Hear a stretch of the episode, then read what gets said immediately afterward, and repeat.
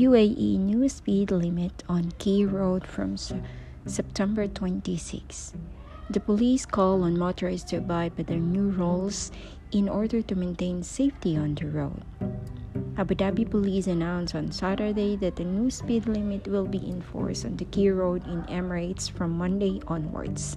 A speed reduction to 100 km per hour on the Sheikh Zayed bin Sultan Road Al Khair Street from Sheikh Zayed Bridge on Khizar Al Bahir intersection in both directions will be enforced from Monday, September 26. The authority confirmed that this rule applies on the road to Khizar Al Bahar intersection in both directions.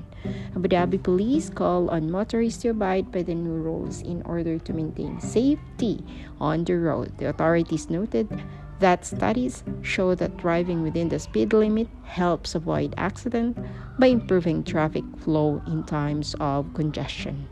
Thank you so much. This is Times News from UAE.